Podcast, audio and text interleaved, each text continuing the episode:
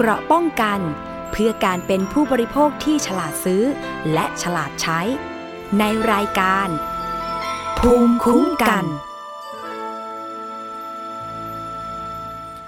สวัสดีค่ะท่านผู้ฟังคะขอต้อนรับเข้าสู่รายการภูมิคุ้มกันรายการเพื่อผู้บริโภค กลับมาพบกันเช่นเคยในช่วงเวลานี้นะคะท่านผู้ฟังสามารถติดตามรับฟังและดาวน์โหลดรายการนี้ได้ที่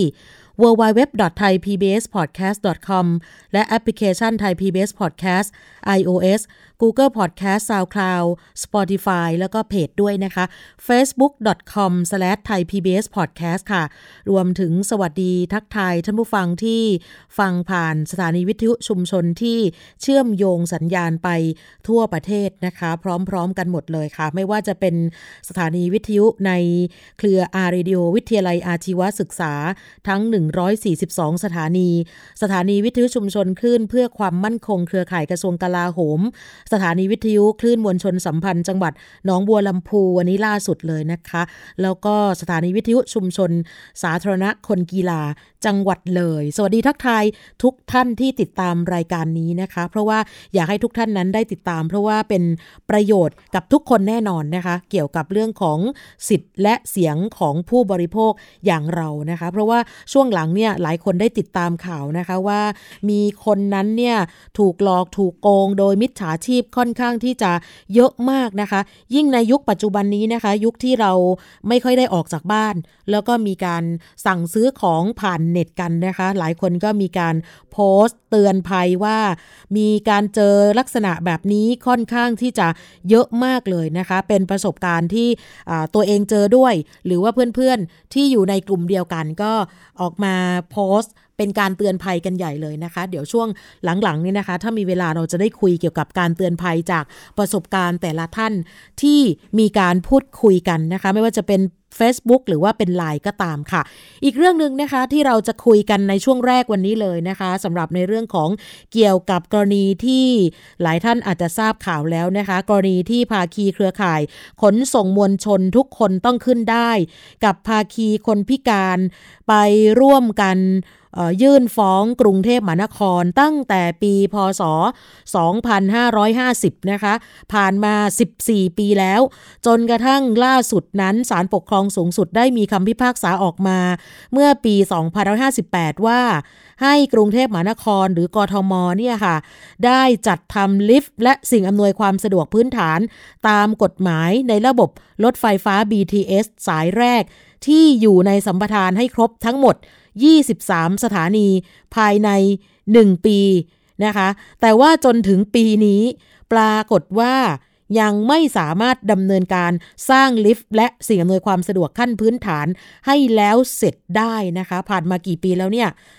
ห้าปีแล้วนะคะ ซึ่งล่าสุดอีกของล่าสุดศาลปกครองสูงสุดนัดฟังคำพิพากษากรณีนี้เรียบร้อยแล้วนะคะ เดี๋ยวไปคุยกันค่ะ คนนี้เป็นผู้ที่ทำงานด้วยความตั้งใจ แล้วก็อุดมการที่ชัดเจนมาก นะคะ บางเรื่องก็ไปหาคำตอบด้วยตัวเอง ไปทดลองใช้บริการด้วยตัวเอง ให้รู้ว่าเอ๊ะคนพิการเนี่ยมันสามารถใช้งานได้อย่างสะดวกหรือเปล่านะคะ แล้วก็มีการร่วมกันผลักดันกฎหมาย ที่จะให้ทุกคนได้เข้าถึง แล้วก็ใช้ประโยชน์ จากนี่แหละค่ะโครงสร้างพื้นฐานอีกหลายหลายอย่างนะคะเขาทำงานกันมาหลายปีแล้วนะคะ วันนี้ได้คุยกับเราในรายการค่ะ ผู้จัดการโครงการและแผนงานภาคีเครือข่ายขนส่ง มวลชนทุกคนต้องขึ้นได้ อยู่ในสายกับเรานะคะ พี่สว่างสีสม สวัสดีค่ะ ครับ สวัสดีครับ สวัสดีค่ะ ก็รู้จักชื่อมานาน วันนี้ได้คุยแล้วนะคะทำงานมาก็นานมาก หลายคนนึกถึงในช่วงสี่หปีที่ผ่านมานึกถึงอารยสถาปัตย์นะคะ นึกถึงพี่สว่างก็จะนึกถึงเรื่องนี้ ดูแล้วสวยหรูนะคะ รู้สึกว่าเฮ้ยมันดีจังเลยเหมือนไปเมืองนอกไปญี่ปุ่นไปอย่างนี้นะคะ ก็จะมีอย่างนี้แต่บ้านเราเนี่ยนักขณะนี้ถือว่า อารยสถาปัตย์ขอคุยเรื่องนี้นิดนึงก่อนว่า มีความพร้อมมากน้อยแค่ไหนสำหรับในประเทศไทย โดยเฉพาะเมืองหลวงอย่างกรุงเทพคะพี่พี่สว่างคะก็ในส่วนของเรื่องรถไฟฟ้านะครับ ก็จะต้องบอกว่าก็มีความพร้อมในระดับที่ก็ไม่คาดฝันเหมือนกันนะครับ ว่าจะมาได้ไกลพอสมควรนะครับ ก็คือว่า จากรถไฟฟ้าที่เรามีทั้งหมด 139 สถานีในปัจจุบันนี้นะครับ ก็จะมีลิฟต์อยู่ทั้งหมด 138 สถานีนะครับซึ่งก็ถือว่ามีค่อนข้างเยอะนะครับ แต่ว่า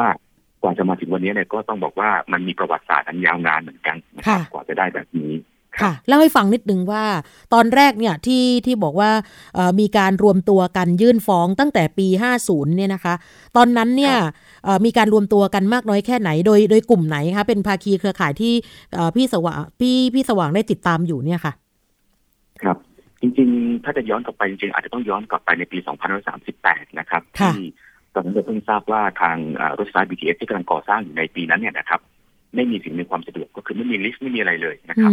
ก็ทำให้คนพิการในผู้นำคนพิการในยุคนั้นก็เกิดก็รวมตัวกัน แล้วก็ไปคล้ายๆกับไปเรียกร้องนะครับ ต่อผู้ว่าในขณะนั้นนะครับ แล้วก็เลยได้ลิฟต์มาห้าตัวนะครับ แล้วก็ตอนที่ BTS เปิดบริการในปี2542 นะครับตอนนั้นจาก 23 สถานีก็จะมีอยู่แค่ 5 สถานีที่มีลิฟต์นะครับ ก็คือหมอชิดสยามอโศกช่องดนตรีแล้วก็อ่อนนุชนะครับห้าสถานีนะครับ ทีนี้ห้าสถานีก็ไม่พอนะครับ เราก็พยายามที่จะ เรียกร้องให้ทางกทมเนี่ยก็เพิ่มลิฟต์ในสถานีที่เหลือทั้งหมดนะครับ แต่ก็ปรากฏว่า ตั้งแต่ปี 2542 นะครับ จนกระทั่งถึงปีผ่านมา 10 ปีครับถึง 2552 เนี่ยนะครับ ก็ยังไม่มีการดำเนินการใด ๆ เลยนะครับ ยังเหมือนเดิม เราก็เลยได้มีการรวมตัวกันครับกลุ่มที่รวมตัวกันก็จะเป็น จริงๆก็จะเป็นกลุ่มคนพิการทางกายและการเคลื่อนไหวก็จะเยอะหน่อยนะครับ แต่ว่าก็จะมีความพิการประเภทอื่นๆเข้ามามีส่วนร่วมเพราะว่าทุกคนเองก็ใช้ BTS แล้วก็ได้รับผลกระทบ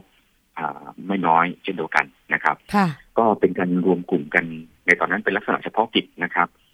เราก็มีการยื่นฟ้องไปนะครับแต่ปรากฏว่าเราก็แพ้นะครับ เพราะว่าตอนศาลในในขณะนั้นให้เหตุผลว่า เนื่องจากว่าตอนที่กทม เซ็นสัญญาสร้าง BTS เนี่ยนะครับยังไม่มีกฎหมายด้านคนพิการในประเทศไทยที่เขาเซ็นกันในปี 2534 ตอนนั้น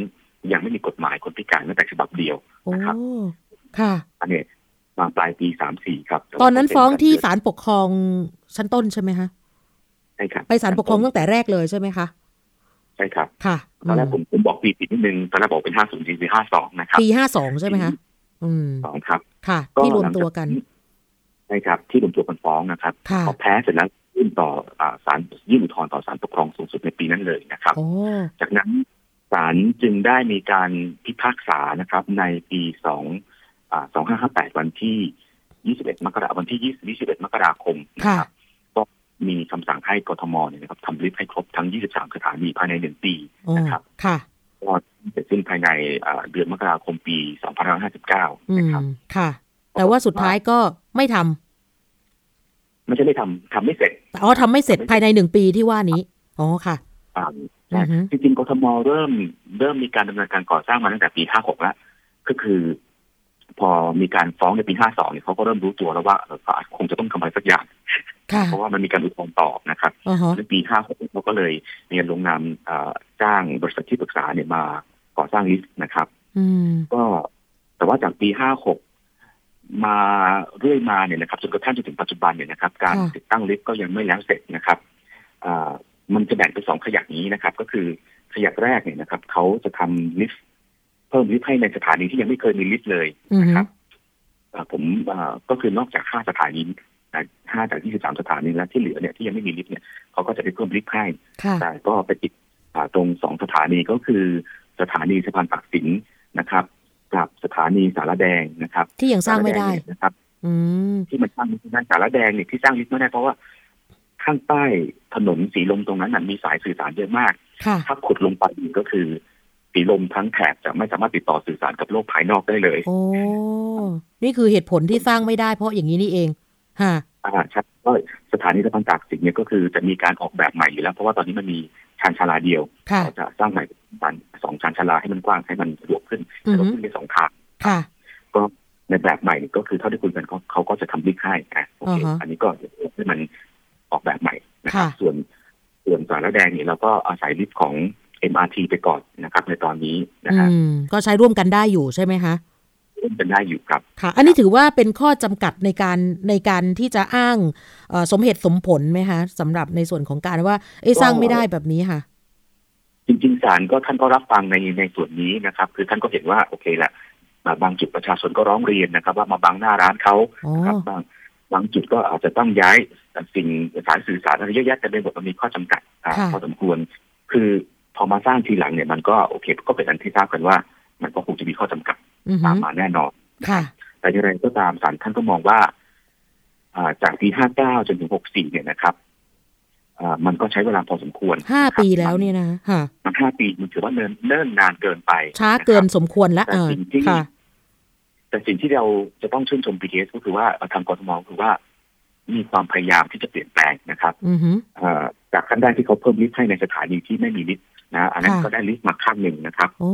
หมายถึงว่ากทมเองก็พยายามแก้ไขปัญหาให้ตลอดใช่ไหมแต่ว่ามันเจอปัญหาอย่างที่บอกเมื่อสักครู่เป็นอุปสรรคมาก ๆเลยค่ะเออมันใช่ก็เขาก็จะเจอข้อจำกัดตรงนั้น แล้วก็สิ่งที่ต้องชื่นชมเขาก็คือว่า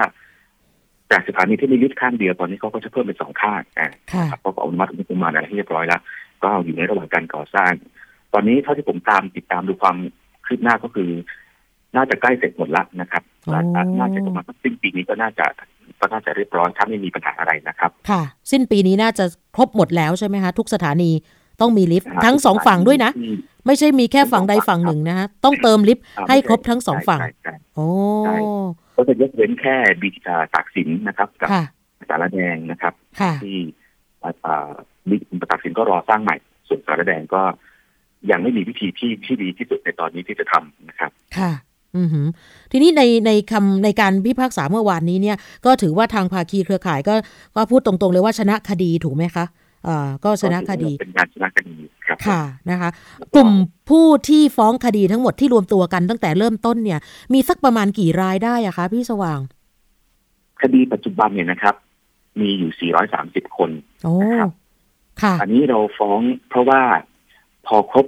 ปี59นะครับ ต้นปี59เราเห็นว่าครบละอะครบหนึ่งปีที่ศาลสั่งละยังไม่เสร็จเราซึ่งเป็นผู้เสียหายก็เลยมีการรวมตัวกันฟ้องนะครับ430คนเพื่อที่เรียกร้องค่าเสียหาย แต่ว่าในชั้นแรกนี่ศาลชั้นต้นศาลปกครองชั้นต้นก็พิพากษายกฟ้องนะครับ เพราะเห็นว่ากรทมก็ได้มีความพยายาม ที่จะแก้ไขแล้วการอะไรบางอย่างอยู่อ่ามีความพยายามพยายามพยายามที่จะแก้ไขแล้ว แล้วก็มีสิ่งอำนวยความสะดวกปรากฏ ให้เห็น ขึ้นบ้างแล้วนะครับ ก็เลยยกฟ้องไปนะครับ แต่จนกระทั่งเมื่อเมื่อเมื่อเมื่อวานนะครับศาลก็ศาลปกครองสูงสุดก็ได้ พิพากษาออกมาค่ะ ก็คือว่าผู้พิการได้รับความเดือดร้อน ได้รับความเสียหายด้วยใช่ไหมคะ เห็นบอกว่ามีการชดใช้ค่าเสียหายกันด้วยนะคะ เป็นตัวเป็นตัวเลขที่ออกมา เห็นบอกว่าคนละแปดแสนเนี่ย อันนี้ เอ่อเป็นตัวเลขมาจากไหนยังไงคะพี่สว่างอธิบายนิดนึงสิคะจริง ๆ ตอนที่เราเรียกร้องค่าเสียหายครั้งแรกเนี่ยนะครับ มันจะมันจะมีเงินอยู่สองก้อนที่ตามกฎหมายนะครับ ที่ที่ทางกรทมจะต้องจ่ายคนพิการนะครับก้อนแรกเนี่ยจะเป็นค่าเป็นค่าเสียหายที่เกิดจากค่าเดินทางคนพิการนะซึ่งก็จะตีคนละหนึ่งพันบาทนะครับ แล้วก็ ต่อวันนะครับ แล้วก็คุ้มด้วยจำนวนวันนะฮะซึ่งรวมๆแล้วต่อคนในเบ็ดเสร็จก็จะประมาณล้านสี่นะครับ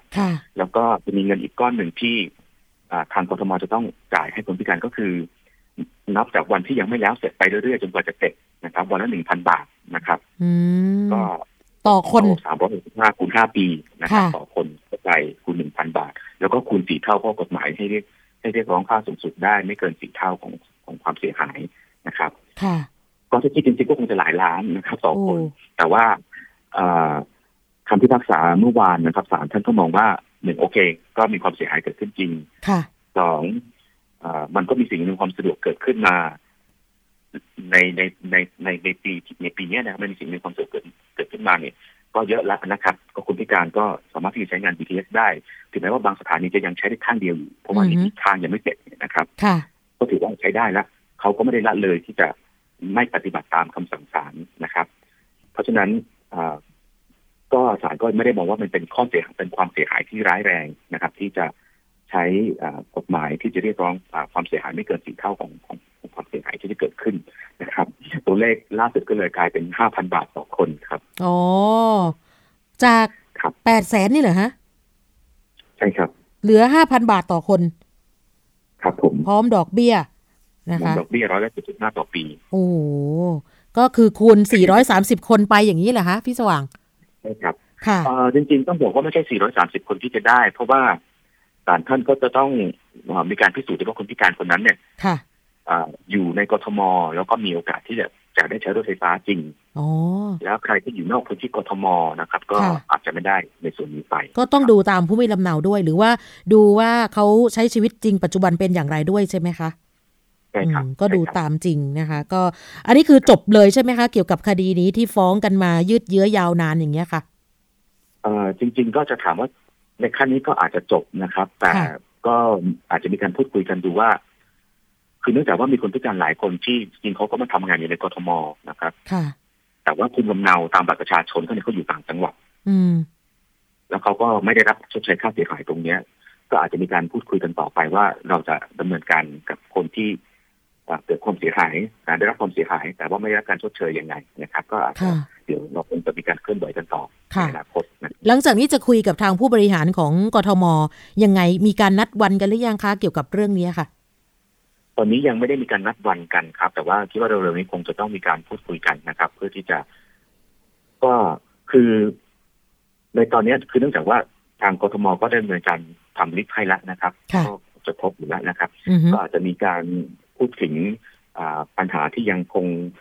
ในสายในใหม่ที่อาจจะยังมีปัญหาอยู่บ้างเนี่ยก็อาจจะมีการพูดคุยกันเพื่อที่จะหาแนวทางแก้ไขกันต่อไปนะครับค่ะแล้วก็รวมถึงปรับปรุงระบบเดิม ที่มีอยู่แล้วเนี่ยให้มันอ่าสะดวกมากยิ่งขึ้นนะครับเพราะจริงๆแล้วมันก็ยังมีปัญหายิบยิบย่อยๆอีกมากมายนะครับอืมที่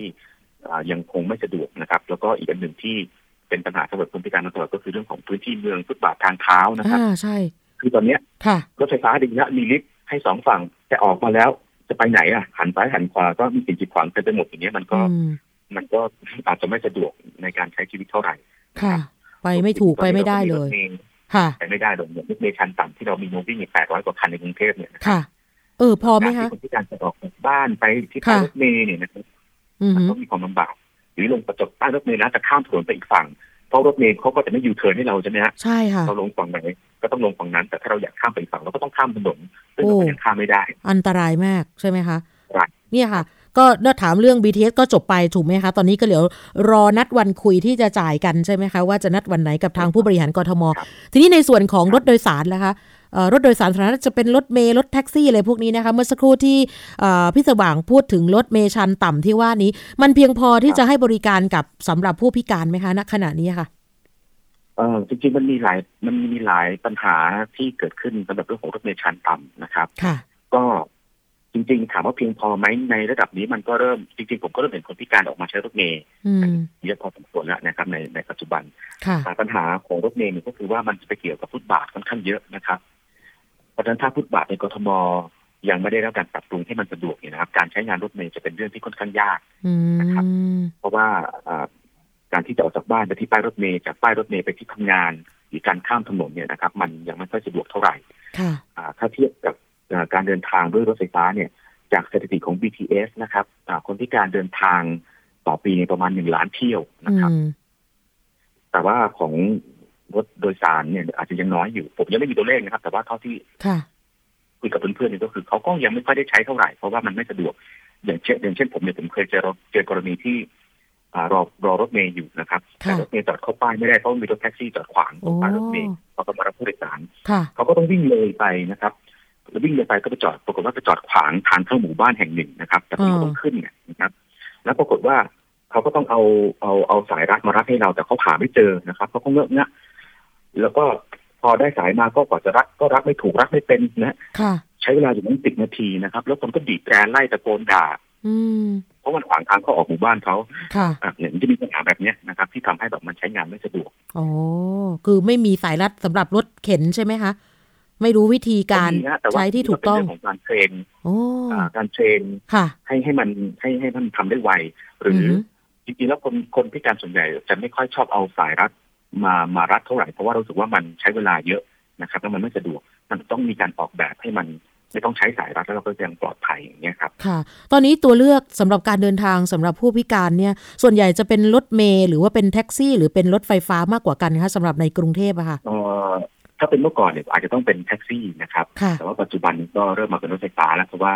พอมันมีหลายสายมากขึ้นนะครับ แล้วก็มีสิ่งในวยความสะดวกมากขึ้นเนี่ยเราก็เดินทางอ่าได้ค่อนข้างที่จะสะดวก แล้วก็ไปได้ในหลายๆที่อืมอาจจะมีการใช้แท็กซี่ร่วมบ้างนะครับค่ะ เล็กๆน้อยๆนะครับอือฮึเช่นในจุดที่ยังไม่มีรถไฟฟ้าเราก็อาจจะใช้แท็กซี่ค่ะต่อตัวรถไฟฟ้าอย่างนี้เป็นต้นค่ะมาถึงปีนี้แล้วปี 64 นี่นะคะ ก็ต่อสู้กันมายืดเยื้อยาวนานเกี่ยวกับเรื่องนี้นะคะ ระบบขนส่งบ้านเราในมุมของพี่สว่างเองที่เป็นผู้แทนเครือข่ายอยู่นี่นะคะ ถือว่าปัจจุบันนี้มีสิ่งอำนวยความสะดวกให้กับคนพิการตามที่กฎหมายกำหนดร้อยเปอร์เซ็นหรือว่าเพียงพอแล้วหรือยังคะ ถ้าจะพูดถึงระบบที่ดีที่สุดตอนนี้ผมยกให้รถไฟฟ้านะครับ ที่มีสิ่งมีความสะดวก ก็อย่างที่ผมบอกไปก็คือ ตอนนี้มีแค่สถานีเดียวที่ยังไม่มีลิฟต์ก็คือสะพานตักสินแค่นั้นเองค่ะนอกนั้นก็คือมีหมดละส่วนรถระบบขนส่งอื่นยังยังค่อนข้างยากอยู่เช่นรถไฟทางไกลนะครับ อันนี้ก็จะมีหลาย ๆ สถานีที่เราจะไม่สามารถขึ้นได้นะครับ เพราะมันมันเป็นชานเตี้ยแล้วรถไฟมันก็สูงมากอันนี้เราก็จะปีนขึ้นไม่ไหวนะครับ แล้วก็เรื่องของรถเมย์ก็อาจจะยังไม่ได้มี รถเมย์ชันต่ำก็มีแปดร้อยคัน แต่ว่าอีกหลายๆคันที่เป็นคันเก่าๆที่ยังไม่ได้มีการเปลี่ยนก็ยังขึ้นไม่ได้นะครับแล้วก็เรื่องของเรือนะครับขนส่งทางน้ำเนี่ยนะครับ ก็เริ่มมีท่าเรือที่มีสิ่งมีความสะดวกเห็นให้เห็นแล้วแหละนะครับ แต่ว่าตัวเรือเองตัวอะไรเองก็ยังไม่ค่อยสะดวกนะครับก็ยังไม่ใช่ทางเลือกหลักของคนพิการในปัจจุบันครับถือว่ายังไม่ปลอดภัยอยู่นะทางเรือไม่ปลอดภัยไม่ปลอดภัยเท่าไหร่ครับส่วนทางอากาศนี่ก็ จะเห็นว่าในช่วงที่ผ่านมาเนี่ยจริงๆก่อนที่จะมีโควิดเนี่ยจะมีกรณีคนพิการร้องเรียนโดยเฉพาะสายการบินสายการบินที่เราเรียกว่าโลคอสเนี่ยนะครับเช่นไม่รับผู้โดยสารคนพิการนะครับหรือว่าพอไปถึงแล้วก็บอกว่าให้เดินขึ้นเครื่องเองอะไรเงี้ยนะครับซึ่งก็จะมีข้อร้องเรียนแบบนี้มาค่อนข้างเยอะนะครับ แต่ช่วงนี้เงียบไปเพราะว่าโควิดนะอ๋อไม่ได้เดินทางกันใช่ไหมคะ ไม่ได้ไม่ค่อยได้เดินทาง แต่ว่าถ้าเชื่อว่ากลับมาเนี่ยก็คงคงมีปัญหาอยู่อาจจะยังก็เป็นเรื่องที่อาจจะต้องแก้กันต่อไปค่ะ สุดท้ายถ้าเผื่อว่าเนี่ยผู้พิการนะคะ ที่เขาอาจจะยังไม่ได้อยู่ในเครือข่าย คือเขาอาจจะใช้ชีวิตของเขาอยู่เงียบๆนี่นะคะ ถ้ามีปัญหาลักษณะแบบนี้นะคะ ไปกระทบกับสิทธิขั้นพื้นฐานของเขาเนี่ยเขาสามารถที่จะร้องเรียนหรือว่าติดต่อทางเครือข่ายที่ไหนได้บ้างอะคะพี่สว่างครับก็จริงๆก็สามารถที่จะเข้ามาในเพจของเรานะครับ ภาคีเครือข่ายขนส่งมวลชนทุกคนต้องขึ้นได้ ชื่อยาวนิดหนึ่งนะครับค่ะพอเข้ามาในเพจแล้วก็ติดต่อตามช่องทางก็เมสเซจเข้ามาได้เลยนะครับ เราก็จะดูว่าเราจะดำเนินการอะไรให้ได้บ้าง ที่ผ่านมาเราก็เคยมีการดำเนินการร้องเรียนอย่างเช่นเรื่องของสายการบินแห่งหนึ่งปฏิเสธ ไม่รับผู้โดยสารพิการนี่เราก็มีการร้องเรียนให้ครับ ค่ะนะคะติดต่อที่ทางเพจเลยใช่ไหมคะ ใช่ครับทางเพจเลยครับ ได้ค่ะ ก็ถือว่าดีใจด้วยนะคะสำหรับกรณีของเมื่อวานนี้นะคะ ที่มีการตัดสินเรียบร้อยแล้ว เพราะว่าปัญหามันก็ยืดเยื้อมานานเป็น 20 กว่าปีแล้วนะคะ เรียกร้องกันมานะคะค่ะก็เอาเป็นว่าหลังจากที่เรามีกฎหมายเรื่องคนพิการทำให้การต่อสู้มีน้ำหนักมากขึ้นใช่ไหมคะ เกี่ยวกับเรื่องนี้ มีส่วนช่วยได้เยอะเลยครับ ค่ะคือมันทำให้การอย่างครั้งแรกที่เราต่อสู้เนี่ยเราแพ้ เพราะว่า อันนั้นยังไม่มีกฎหมายคนพิการแต่ว่าในช่วงในหลังๆหลังจากนั้นเนี่ยศาลมองว่า โอเคไอ้ตอนที่เซ็นสัญญาจะมีหรือไม่มีกฎหมายนั้นเนี่ยไม่รู้แหละ แต่ว่าในปัจจุบันความเสียหายมันเกิดขึ้นแล้ว มันต้องแก้ไข แล้วก็รวมถึงกฎหมายในปัจจุบันที่เรามีก็ค่อนข้างที่จะมีความเข้มแข็ง แล้วก็ทำให้เราสามารถที่จะต่อสู้ในประเด็นต่างๆเนี่ยได้ได้ดีขึ้น แต่ก็จะมีจุดอ่อนที่เราจะต้องไปปรับปรุงในตัวของกฎหมายอยู่บ้างนะครับเช่นกรณีที่บอกว่า บางอย่างสิ่งมีความสะดวกจัดไว้ให้ก็จริง แต่บางทีมันใช้แล้วมันไม่สะดวกนะครับเช่นนิดเกาะราวบันไดนะครับ ซึ่งเราทีเราพ้นฟ้องสายสีม่วงไป แล้วก็ศาลก็ยกฟ้องเพราะศาลมองว่า ก็ทางรถไฟฟ้าสายสีม่วงได้จัดลิฟต์เกาะราวบันไดให้แล้ว ก็ถือว่ามีสิ่งมีความสะดวกแล้ว แต่ในความเป็นจริงก็คือลิฟต์เกาะราวบันไดมันช้ามาก แล้วก็การที่จะไปใช้งานแต่ละครั้งมันไม่สะดวกเลยบางทีมันใช้งานเป็นเกือบครึ่งชั่วโมงกว่าจะไปถึงชั้นจำหน่ายตัวครับ ซึ่งอันนี้มันก็ไม่สะดวกสำหรับผู้ใช้อย่างเรานะครับ ค่ะ ตอนนี้มีเรื่องค้างคาอยู่ที่ศาลบ้างไหมคะสำหรับในส่วนของภาคีที่มีการฟ้องเกี่ยวกับเรื่องนี้คล้าย ๆ กับ BTS เนี่ยค่ะ ครับ ก็คงจะมีเรื่องของสายสีม่วงที่อาจจะต้องมีการอุทธรณ์ต่อไปนะครับ ว่าส่วนลิฟต์เกาะราวบันไดเนี่ยอยากจะให้รื้อออกแล้วทำลิฟต์แทนนะครับค่ะนะคะ แล้วก็ส่วนปัญหาของสายสีอื่นที่ยังไม่ได้รับการแก้ไขตอนนี้ก็มีการพูดคุยกันอยู่นะครับ ก็จะดำเนินการยังไงเดี๋ยวเราอาจจะต้อง ก็คงจะเรากำลังจะคุยกันนะครับว่าจะทำยังไงต่อ ได้ค่ะ เดี๋ยวทางรายการก็จะติดตามกันอีกรอบหนึ่งแล้วกันนะคะ ถ้ามีความคืบหน้าค่ะ ให้กำลังใจกับการทำหน้าที่ของภาคีเครือข่ายด้วยนะคะ พี่สว่างคะขอบพระคุณมากเลยครับผมค่ะขอบพระคุณมากค่ะ ให้กำลังใจค่ะ สวัสดีค่ะ สวัสดีครัสวัสดีค่ะ คุณสว่างศรีสมค่ะ ผู้จัดการโครงการและแผนงาน ภาคีเครือข่ายขนส่งมวลชนทุกคนต้องขึ้นได้ ชื่อนี้เลยนะสำหรับบรรดาผู้พิการทุกท่านนะคะ ที่รู้สึกว่าถูกละเมิดสิทธิ์ยังไม่ได้รับสิทธิ์นะคะ ตามกฎหมายก็สามารถเข้าไปในเพจภาคีเครือข่าย ขนส่งมวลชนทุกคนต้องขึ้นได้ แล้วก็เป็นกรณีที่รอคอยกันมานาน สุดท้ายนะคะศาลปกครองสูงสุด ตัดสินให้กรุงเทพมหานคร ซึ่งเป็นผู้ให้สัมปทานได้รับผิดชอบค่าเสียหาย แก่ผู้พิการที่ร่วมฟ้องกัน ประมาณ 430 คนนะคะ ได้รับความเสียหาย แต่ว่าต้องมีภูมิลำเนาในกรุงเทพ หรือว่าพิสูจน์ได้ว่าทำงานและอยู่อาศัยในกรุงเทพจริง ๆ แล้วก็ต้องใช้ขนส่งสาธารณะในกรุงเทพจริง ๆ เป็นประจำนะคะ จากตัวเลขเมื่อสักครู่นะคะ8แสนกว่าก็จะเหลือค่าชดเชยค่าเสียหาย 5,000 บาทต่อคน รวมดอกเบี้ยร้อยละ 7 ต่อปี นับตั้งแต่ปี 59 ที่ กทม หรือว่า BTS ควรจะทำลิฟต์ให้แล้วเสร็จเป็นเวลา 5 ปี แล้วก็จะจ่ายค่าชดเชยค่าเสียหายภายใน 6ถึง7วันนี้ แต่เมื่อสักครู่ได้คุยกับทางาผู้จัดการโครงการคุณสว่างศรีสมบอกว่ายังไม่ได้นัดคุยกันนะคะกับทางกรุงเทพมหานคร จริง ๆ คดีนี้เนี่ยศาลมองว่า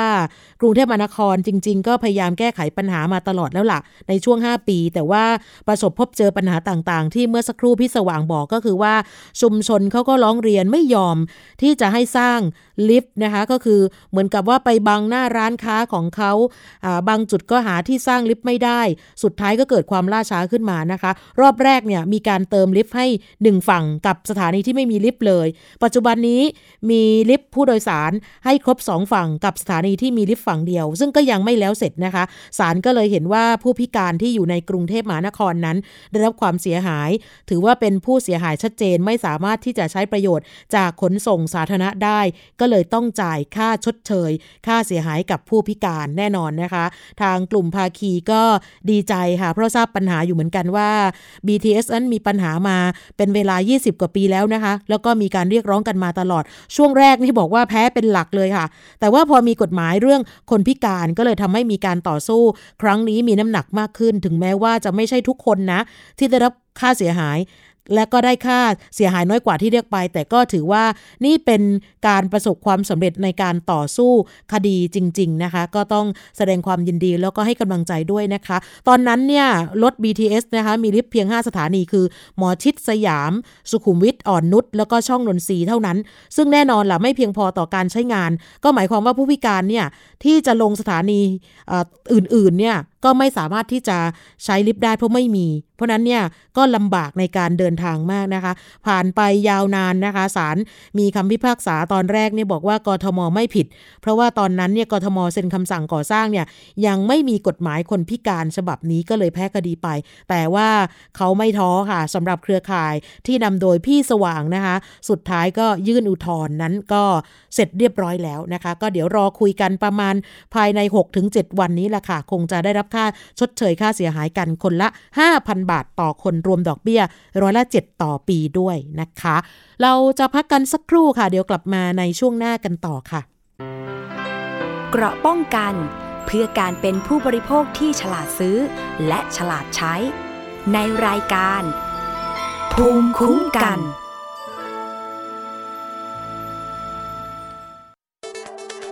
อัปเดตสถานการณ์รอบโลก ประเทศจีนนี่เราทราบกันดีนะคะว่าเป็นประเทศที่จะมีปัญหาเรื่องความสมดุลของประชากร คนที่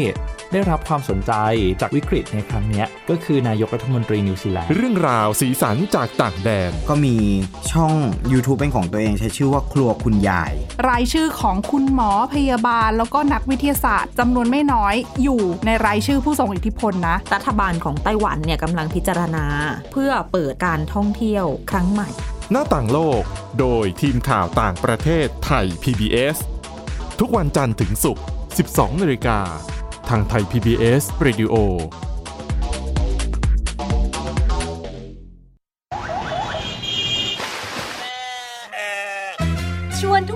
ตะลุยไปให้สุดโลก สบัดจินตนาการกับเสียงต่างๆ ไปพร้อมกัน ในรายการเสียงสนุกทาง www.thaipbspodcast.com และแอปพลิเคชันไทย PBS Podcast แล้วเจอกันนะครับ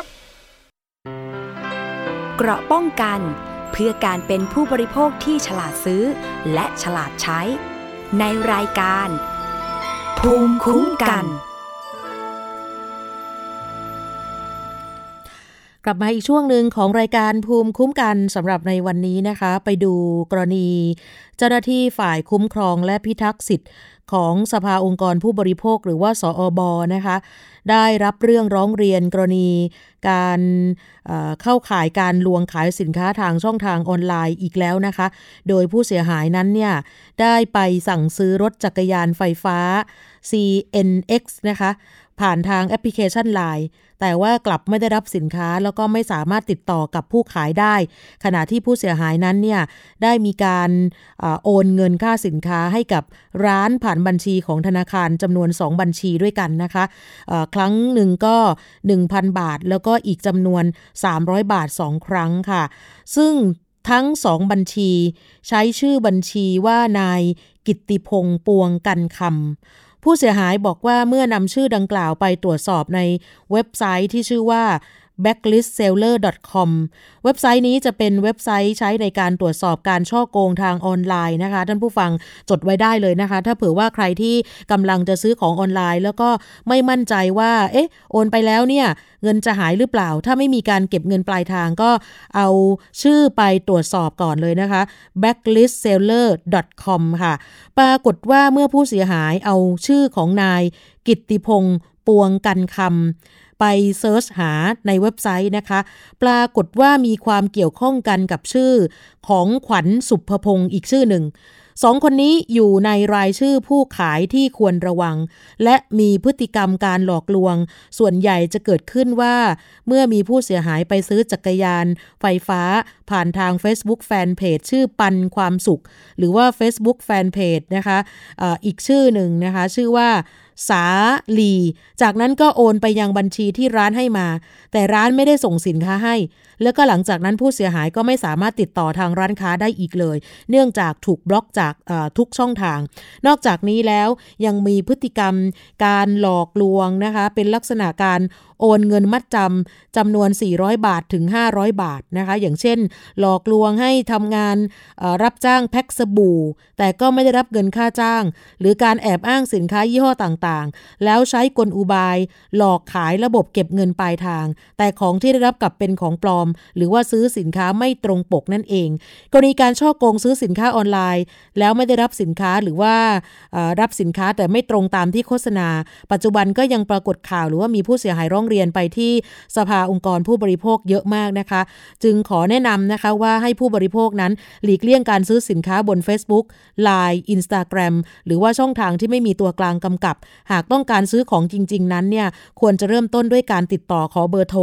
แล้วก็สอบถามเบื้องต้น แต่ถ้าหากว่าเริ่มต้นโทรติดต่อแล้ว ยังไม่สามารถติดต่อได้ หรือติดต่อค่อนข้างลำบาก ให้สันนิษฐานไว้เลยค่ะว่า ถ้าเกิดปัญหาแล้วอาจจะติดต่อได้ยาก นอกจากนี้อย่าหลงเชื่อโปรโมชั่น หรือว่าของที่ราคาถูกเกินจริง อย่างเช่นรถจักรยานไฟฟ้าเนี่ยนะคะ ไม่มีแน่นอนราคา 1,700 บาทณขณะนี้เนี่ยมีการยิงแอดโฆษณา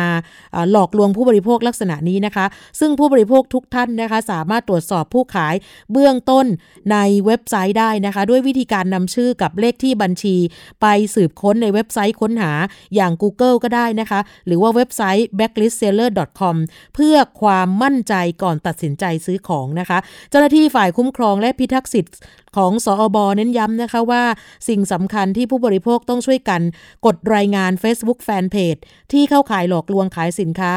ไม่ให้ทำการขายสินค้าหลอกลวงอีกต่อไป หรือว่าแจ้งไปที่ศูนย์บริการผู้บริโภคแบบเบ็ดเสร็จก็ได้ค่ะ เป็นการเฝ้าระวังป้องกันดีกว่าที่จะต้องมาเป็นผู้เสียหายร้องเรียนนะคะ ปัจจุบันนี้เนี่ยมีหลายท่านนะคะ ที่รับความเสียหายจากการหลอกลวงขายสินค้าบนโซเชียลมีเดียเยอะมาก อีกรายชื่อคุณมีนา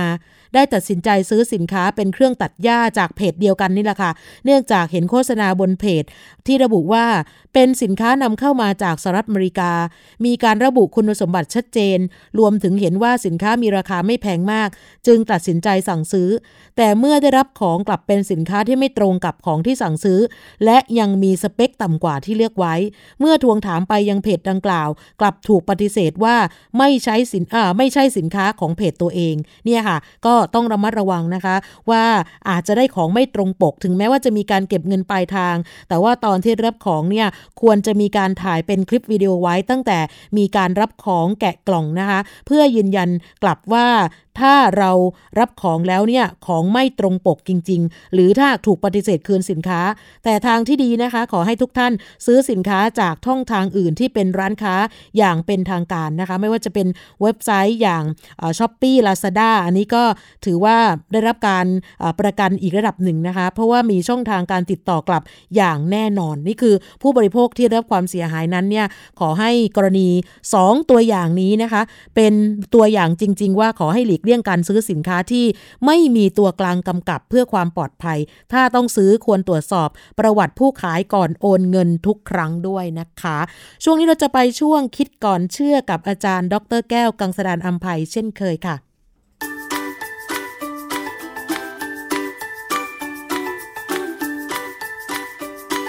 ช่วงคิดก่อนเชื่อ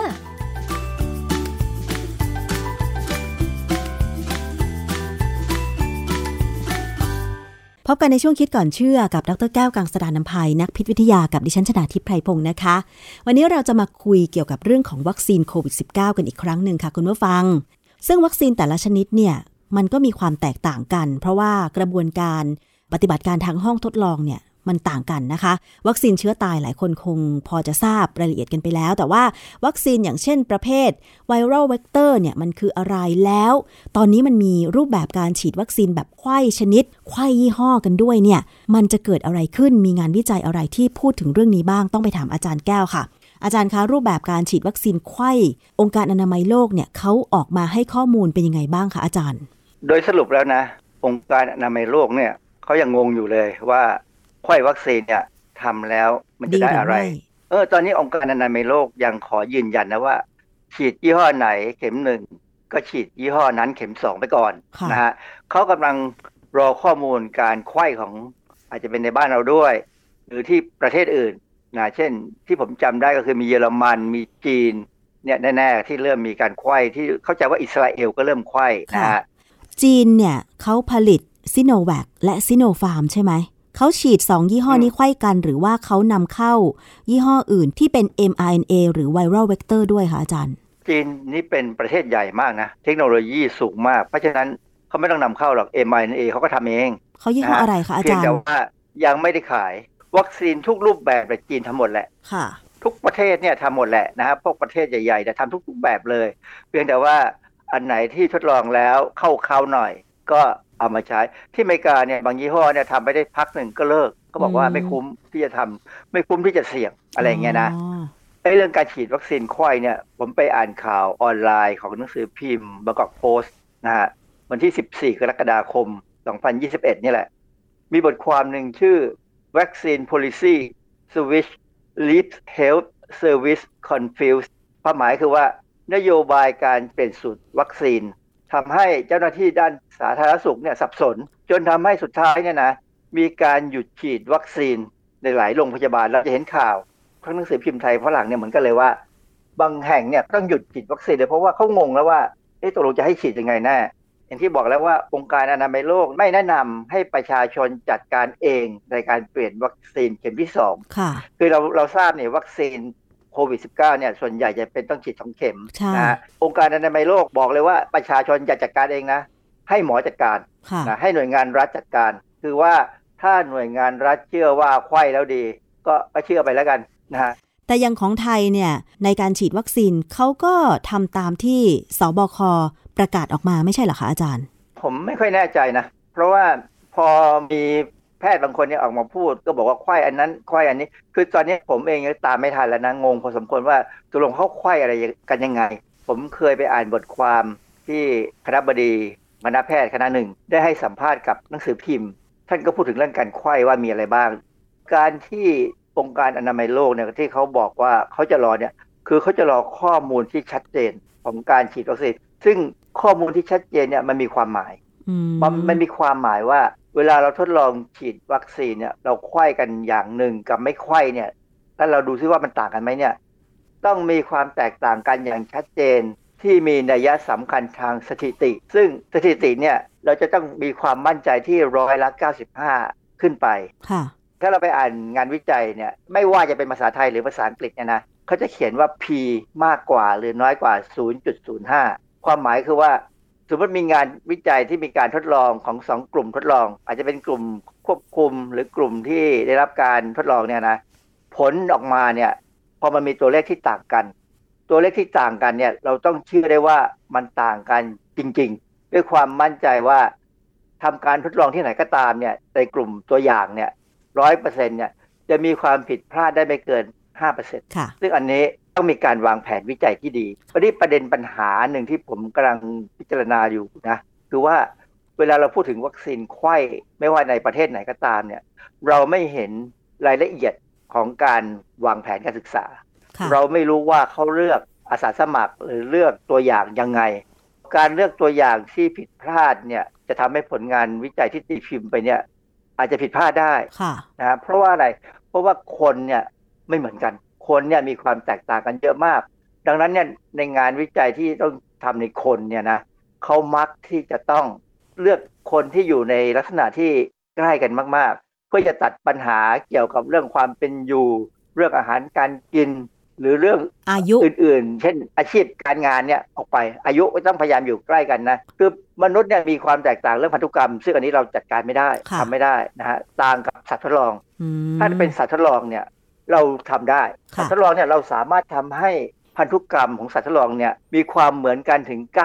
99%กว่าได้เลย แต่ว่าในมนุษย์ไม่ใช่ใช่ไหมคะอาจารย์ มนุษย์นี่ทำไม่ได้เลย มนุษย์เนี่ยต่างกันร้อยเปอร์เซ็นต์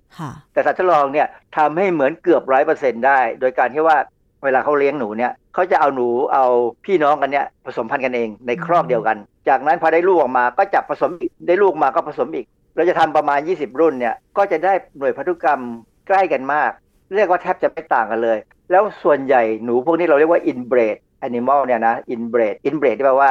ผสมกันในเชื้อสายเดียวกัน สัตว์พวกนี้จะมีการแสดงลักษณะด้อยออกมาอย่างชัดเจน ลักษณะเด่นที่ดีๆเนี่ยจะไม่มาบดบัง สัตว์พวกนี้จึงมักมีปัญหาสุขภาพ เช่น เป็นเบาหวานง่าย เป็นโรคเลือด หรือติดเชื้อง่าย ลักษณะแบบนี้จะไม่เกิดจากการผสมข้ามครอบครัว ซึ่งเราเรียกว่า outbreeding มนุษย์เราเนี่ยเป็น outbreeding แต่บางครั้งเราก็มี inbreeding ได้บ้างพอสมควรโดยที่ไม่รู้ เช่น เราจะสังเกตไหมคนจีนเขาจะพยายามให้คนที่อยู่ในหมู่บ้านเดียวกันเนี่ยแต่งงานกัน เพราะว่าส่วนใหญ่จะเป็นญาติพี่น้องเขาพยายามให้แต่งงานข้ามหมู่บ้าน ถ้าเป็นสัตว์ทดลองเนี่ยถ้าเราได้สัตว์ทดลองที่มีสายพันธุ์ที่ไม่ดีติดเชื้อง่ายหรือสุขภาพไม่ดีเนี่ยสัตว์พวกนี้เขาจะเก็บเอาไว้ขายนะเพื่อที่เป็นตัวอย่างให้เอาไปศึกษาการ ทดลองว่าจะบำบัดโรคยังไง จะแก้ไขโรคปัญหาโรคนี้ได้ยังไง เช่นเวลาเราทดลองเกี่ยวกับเบาหวานเนี่ย เราจะสั่งซื้อหนูที่เป็นเบาหวานมาใช้ในการศึกษาซึ่งอันนี้เป็นเป็นลักษณะที่ว่าในคนทำไม่ได้ ดังนั้นเนี่ยในการทดลองเรื่องวัคซีนไข้เนี่ยแผนการศึกษาเรายังไม่เห็นเลยว่าเขาทำกันยังไงนะเพียงแต่บอกว่ามีการทำอยู่นะมีการศึกษาอยู่ค่ะ ณสถานการณ์ปัจจุบัน การฉีดวัคซีนโควิด -19 ทั่วโลก เขาเก็บข้อมูลจากการฉีดจริงไหม อย่างเช่นตอนนี้ไทยเองเนี่ย ก็มีการฉีดวัคซีนไข้กันแล้วนะ เริ่มแล้วอาจารย์ ผมรับรองเลยว่าเราเก็บข้อมูลทุกทุกประเทศเนี่ยเก็บข้อมูลหมด อย่าลืมนะว่าขณะนี้เนี่ยเราใช้วัคซีนในลักษณะของภาวะฉุกเฉินค่ะภาวะฉุกเฉินคืออะไรก็คือ การใช้ในช่วงที่วัคซีนนี้ยังไม่ได้รับการประเมินประสิทธิภาพและความปลอดภัยแบบเต็มที่ ยังอยู่เหมือนกับว่า เอามาทดลองใช้ก่อน แล้วก็ใช้แล้วเนี่ย ก็จะเก็บข้อมูลไปเรื่อยๆวัคซีนส่วนใหญ่เนี่ยนะใช้เวลาประมาณ4ี่ห้าปีกว่าจะได้สำเร็จออกมาขายได้ แต่ตอนนี้ผลิตยังไม่ถึงปีก็มาเริ่มใช้แล้ว ซึ่งเป็นความจำเป็นนะนะเป็นความจำเป็น อืมตอนนี้มีแพทย์ท่านหนึ่งให้สัมภาษณ์หนังสือพิมพ์ถึงทฤษฎีการไข้วัคซีนเนี่ยนะซึ่งความจริงอันนี้ไม่ใช่ทฤษฎีหรอก อันนี้เป็นสมมติฐาน ทฤษฎีคือสิ่งที่ตั้งสมมติฐานแล้วพิสูจน์ได้ว่าจริง ถึงจะเป็นทฤษฎี แต่ตอนนี้เรายังไม่เห็นเลยว่ามันมีอะไรเป็นจริงนะเขาบอกว่าวัคซีนไวรัลเวกเตอร์หนึ่งเข็มเนี่ย ไม่พอกับโควิดสายพันธุ์เดลต้าแล้ว ต้องใช้วัคซีนไข้ซึ่งถ้าตามสมมติฐานเนี่ย ควรจะลดโอกาสเสียชีวิตได้ การฉีดviral vector สองเข็มเนี่ยนะ ที่เรามีใช้อยู่เนี่ยนะ ห่างกัน 10ถึง12 สัปดาห์เนี่ย แล้วรอให้ภูมิคุ้มกันขึ้นมา อันนี้ได้ พอสมควรป้องกันไอเชื้ออันตรายอันตรายได้เกือบหมด แต่ว่าถ้าเรามีวัคซีน viral vector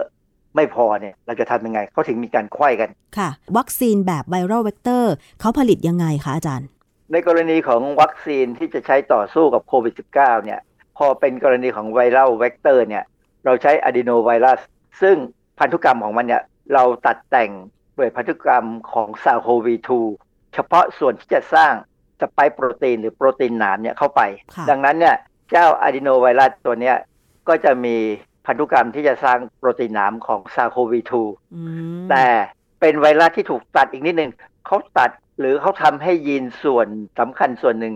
หายไปเหมือนกัน ก็คือยีนส่วนที่ว่าเวลาไวรัสเนี่ยเข้าไปในเซลล์ของมนุษย์แล้ว เขาจะพยายามสร้างองค์ประกอบทั้งหมด จากนั้นจะมียีนสำคัญที่จะสร้างโปรตีนขึ้นมา เพื่อรวบรวมองค์ประกอบทั้งหมดมาเป็นไวรัสยีนตัวนี้เนี่ยใน viral vector วัคซีนเนี่ยเขาตัดทิ้งไปทำให้มันจบทำทำให้มันไม่ทำงาน เพราะฉะนั้น adenovirus ที่เอาพันธุกรรมที่สร้างโปรตีนหนามเข้าไปเนี่ยจะสร้างได้แต่โปรตีนหนาม แต่มันจะรวมตัวกันเป็นไวรัสใหม่ไม่ได้ มันไม่สามารถเจริญหรือแพร่พันธุ์ในนั้นได้ มันสร้างแต่โปรตีนหนาม ซึ่งเราจะเอาโปรตีนหนามเนี่ยเออมันจะไปอยู่ที่ผนังเซลล์ ซึ่งจะเป็นการแสดงตัวให้ เซลล์เม็ดเลือดขาวที่ทำหน้าที่ในการจะมาดูเนี่ยว่าเกิดความผิดปกตินะ ให้รีบสร้างแอนติบอดีให้ให้รีบสร้าง T cell อะไรมาจัดการนะฮะเพราะฉะนั้น viral vector เนี่ยก็จริง ๆ แล้วเนี่ยก็ทำงานคล้ายกับ mRNA เหมือนกันเพียงแต่ว่าเขามีขั้นตอนที่มากกว่า mRNA เนี่ยเป็นไวเป็นวัคซีนที่รัดขั้นตอนเยอะมาก อาจารย์ แบบนี้ไวรัลเวกเตอร์นี่จะมีความปลอดภัยกว่าไหมอาจารย์ ความปลอดภัยหรือไม่ปลอดภัยนี่ตอนนี้เรา มีปัญหาทั้งคู่นะไม่ว่าจะเป็นแบบไหนก็ตามทุกยี่ห้อ ทุกชนิดเนี่ยมีปัญหาเอง แต่ปัญหาเนี่ยความที่เขาบอกมันเกิดหนึ่งในแสนหนึ่งในล้านเนี่ยนะก็เกิดเฉพาะกับคนที่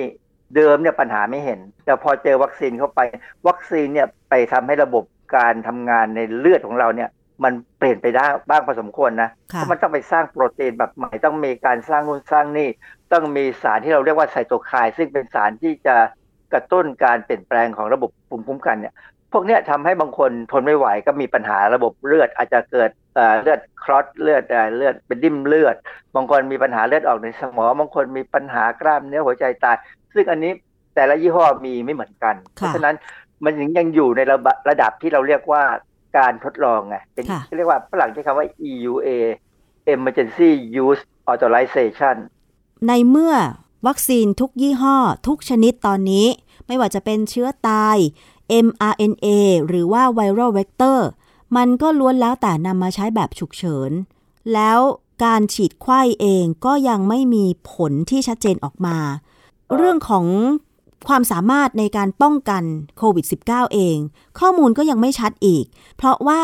บางคนฉีด 2 เข็มแล้วก็ยังติดเชื้อ โควิด -19 อยู่ดี แล้วโดยเฉพาะมีการกลายพันธุ์ของโควิด -19 นะคะ จากดั้งเดิมอู่ฮั่นมาเป็นอัลฟาสายพันธุ์อังกฤษ มาเป็นเดลต้าสายพันธุ์อินเดีย แล้วตอนนี้มีสายพันธุ์จากญี่ปุ่นก็คือมิวด้วย แรมด้าจากแอฟริกาใต้ด้วยอย่างเงี้ยค่ะอาจารย์ ภูมิคุ้มกันของเราเนี่ย มันจะสร้างแล้วก็มันจะป้องกันเชื้อไวรัสสายพันธุ์ต่าง ๆ เหล่านี้ได้ไหมเออผมไมีข้อสังเกตนะ ตอนนี้เราฉีดในคนแล้วนะ เราไม่ได้ทำในสัตว์ทดลองเลยนะ ความจริงเนี่ยงานวิจัยเกี่ยวกับวัคซีนเนี่ยทั่วโลกเนี่ยตามดับต่างๆ ที่เขาทำเนี่ยเขาทดลองในสัตว์ทดลองก่อน ทดลองให้เห็นชัดถึงระดับหนึ่งเลยนะฮะที่จุฬาเนี่ยทำในสัตว์ทดลองก่อนเหมือนกัน แล้วถึงจะมาทำในคน แต่ว่าก็ไม่ได้ทำถึงขั้นที่ว่าเห็นชัดเจนนะแค่ดูว่าปลอดภัยไม่ปลอดภัยภูมิคุ้มกันขึ้นหรือไม่ขึ้นเนี่ยนะแต่จริง ๆ มันยังไม่พอ การควยวัคซีนเนี่ยพอเราทำในคนเนี่ยถือว่าเป็นการทดลองในคน ซึ่งเราไม่ได้ควบคุมหลายอย่าง ไม่ได้ควบคุมปัจจัยเรื่องการกินอาหารด้วย ไม่ได้ควบคุมปัจจัยของสุขภาพว่าแข็งแรงหรือเปล่า ถ้าเราสามารถควบคุมพวกนี้ได้เนี่ยเราจะเห็นผลที่ชัดเจนกว่า ไม่ใช่งั้นเนี่ยเราจะมีกรณีที่ว่ามีคนหนึ่งฉีดสี่เข็มแล้ว ยังติดอยู่ยังติดเชื้อ แล้วมีคุณยายคนหนึ่งฉีดสองเข็มในวันเดียวกัน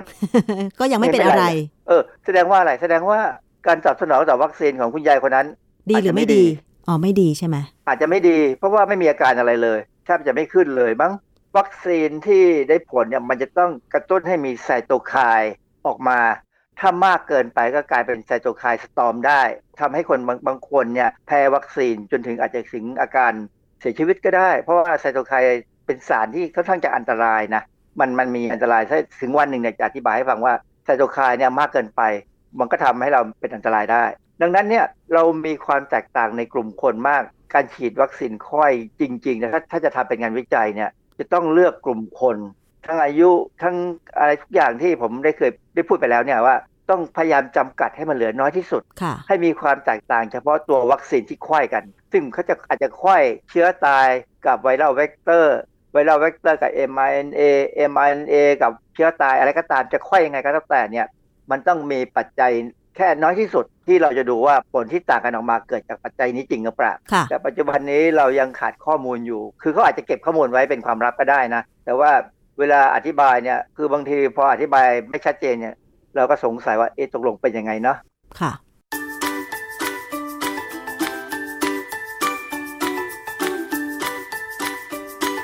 ช่วงคิดก่อนเชื่อ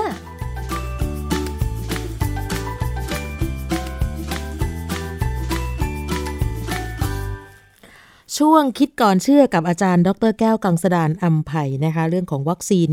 ซึ่งหลายท่านก็อาจจะยังได้ไม่ครบ 2 เข็ม บางท่านก็ 2 เข็มไปเรียบร้อยแล้วนะคะ ก็รอเข็มที่3นะก็น่าจะเเรียบร้อยนะคะ สักประมาณช่วงปลายปีหรือว่าต้นปีหน้านะคะ อีกเรื่องหนึ่งที่จะปิดท้ายวันนี้นะคะ เกี่ยวกับกรณีสำนักงงานตรวจคนเข้าเมือง หรือว่าสตมนะคะ ได้มีการ ร่วมกันถแถลงข่าวจับกลุ่มผู้หญิงคนหนึ่งนะคะ ชื่อคุณชะลิดาอายุ 32 ปี ในข้อหาช่อโกงโดยแสดงตนเป็นคนอื่น คือสืบเนื่องมาจากว่าทางเจ้าหน้าที่เนี่ยได้พบว่าคุณชลิดามีพฤติการหลอกลวงคนต่างด้าว ที่ทำงานในบริษัทเดียวกัน ว่าสามารถขอสัญชาติไทยให้ได้ เพราะว่ารู้จักกับนักการเมืองท้องถิ่นในแถบจังหวัดชนบุรี โดยมีการสร้างโปรไฟล์ปลอมเป็นนักการเมืองท้องถิ่น แล้วก็ส่งให้ผู้เสียหายติดต่อ ซึ่งมีการเรียกรับเงิน โดยอ้างว่าเป็นค่าใช้จ่ายในการดำเนินการคนละ 60,000 บาท ทีนี้พอผู้เสียหายหลงเชื่อก็มีการโอนเงินให้กับนางสาวชลิดาไป ปรากฏว่าโอนเงินไปเรียบร้อยไม่สามารถติดต่อได้อีกเลย จึงเชื่อว่าถูกหลอกแล้วแน่นอนนะคะ เบื้องต้นขณะนี้เจอผู้เสียหายแล้ว 3 รายเป็นชาวกัมพูชาทั้งหมด ความเสียหายก็ประมาณ 2 0 0แสนบาท ซึ่งทางตำรวจสตมเชื่อว่า น่าจะยังมีผู้เสียหายในพื้นที่ในจังหวัดชลบุรีอีก ที่ถูกหลอกให้โอนเงินลักษณะนี้อีกหลายรายแต่ไม่กล้าแจ้งความ ชุดจับกลุ่มของสตมได้มีการสืบสวนติดตาม จนทราบว่านางสาวชลิดาหลบหนีมาพักอาศัยอยู่ในพื้นที่บางปะกงฉะเชิงเซาแล้วก็สามารถติดตามจับกลุ่มตัวได้ในที่สุดนะคะ ก็รับสารภาพละค่ะว่าเป็นผู้หลอกลวงผู้เสียหายคนต่างด้าวหลายรายจริง โดยการปลอมเป็นนักการเมืองท้องถิ่น รวมถึงเจ้าหน้าที่เพื่อให้เกิดความน่าเชื่อถือ เนื่องจากตนติดการพนันอย่างหนักและเป็นหนี้สิน จึงคิดหาเงินด้วยวิธีการดังกล่าว ชุดจับกลุ่มก็นำตัว ส่งสถานีตำรวจดำเนินคดีตามกฎหมายต่อไป เนี่ยค่ะ จากสถานการณ์การระบาดของโควิด -19 ปัจจุบันนี้นะคะ ก็ หน่วยงานที่เกี่ยวข้องนั้นต้องเฝ้าระวัง แล้วก็ป้องกันการแพร่ระบาดแล้วยังต้องเฝ้าระวังสำหรับคนที่มีการหลอกลวงกันด้วย และที่สำคัญนี่นะคะคนต่างด้าวที่ลักลอบเข้าเมืองอย่างผิดกฎหมาย ก็จะเจอกับกระบวนการขนคนต่างด้าวเข้าเมืองผิดกฎหมายด้วย แล้วก็มีการจ่ายเงินกัน เพราะนั้นเนี่ยก็ต้องมีการตรวจสอบตรวจตรา ใครที่มีคนต่างด้าวอยู่ในที่ทำงานเดียวกัน หรือว่ารู้จักกันนะคะ เข้ามาทำงานในประเทศไทยเนี่ยก็ให้ดูหน่อยว่าเขามีบัตรหรือเปล่านะคะ มีบัตรที่ทำงานตามปกติหรือไม่ เพราะฉะนั้นเราต้องมีมาตรการในการตรวจสอบกวดขัน และปราบปรามการกระทำความผิดอย่างจริงจัง แล้วก็เป็นช่องว่างให้คนไทยนี่แหละค่ะใช้โอกาสนี้ในการหลอกลวงเขาให้เกิดความเสียหาย แล้วก็เสียภาพลักษณ์ต่อประเทศชาติด้วยนะคะ หมดเวลาแล้วนะคะสำหรับวันนี้รายการภูมิคุ้มกัน กลับมาเจอกันใหม่ในวันพรุ่งนี้ สวัสดีค่ะ ติดตามรายการได้ที่ www.thaipbspodcast.com แอปพลิเคชัน Thai PBS Podcast หรือฟังผ่านแอปพลิเคชัน Podcast ของ iOS Google Podcast Android Podbean SoundCloud และ Spotify ติดตามความเคลื่อนไหวของรายการและแสดงความคิดเห็น โดยกดถูกใจที่ facebook.com/thaipbspodcast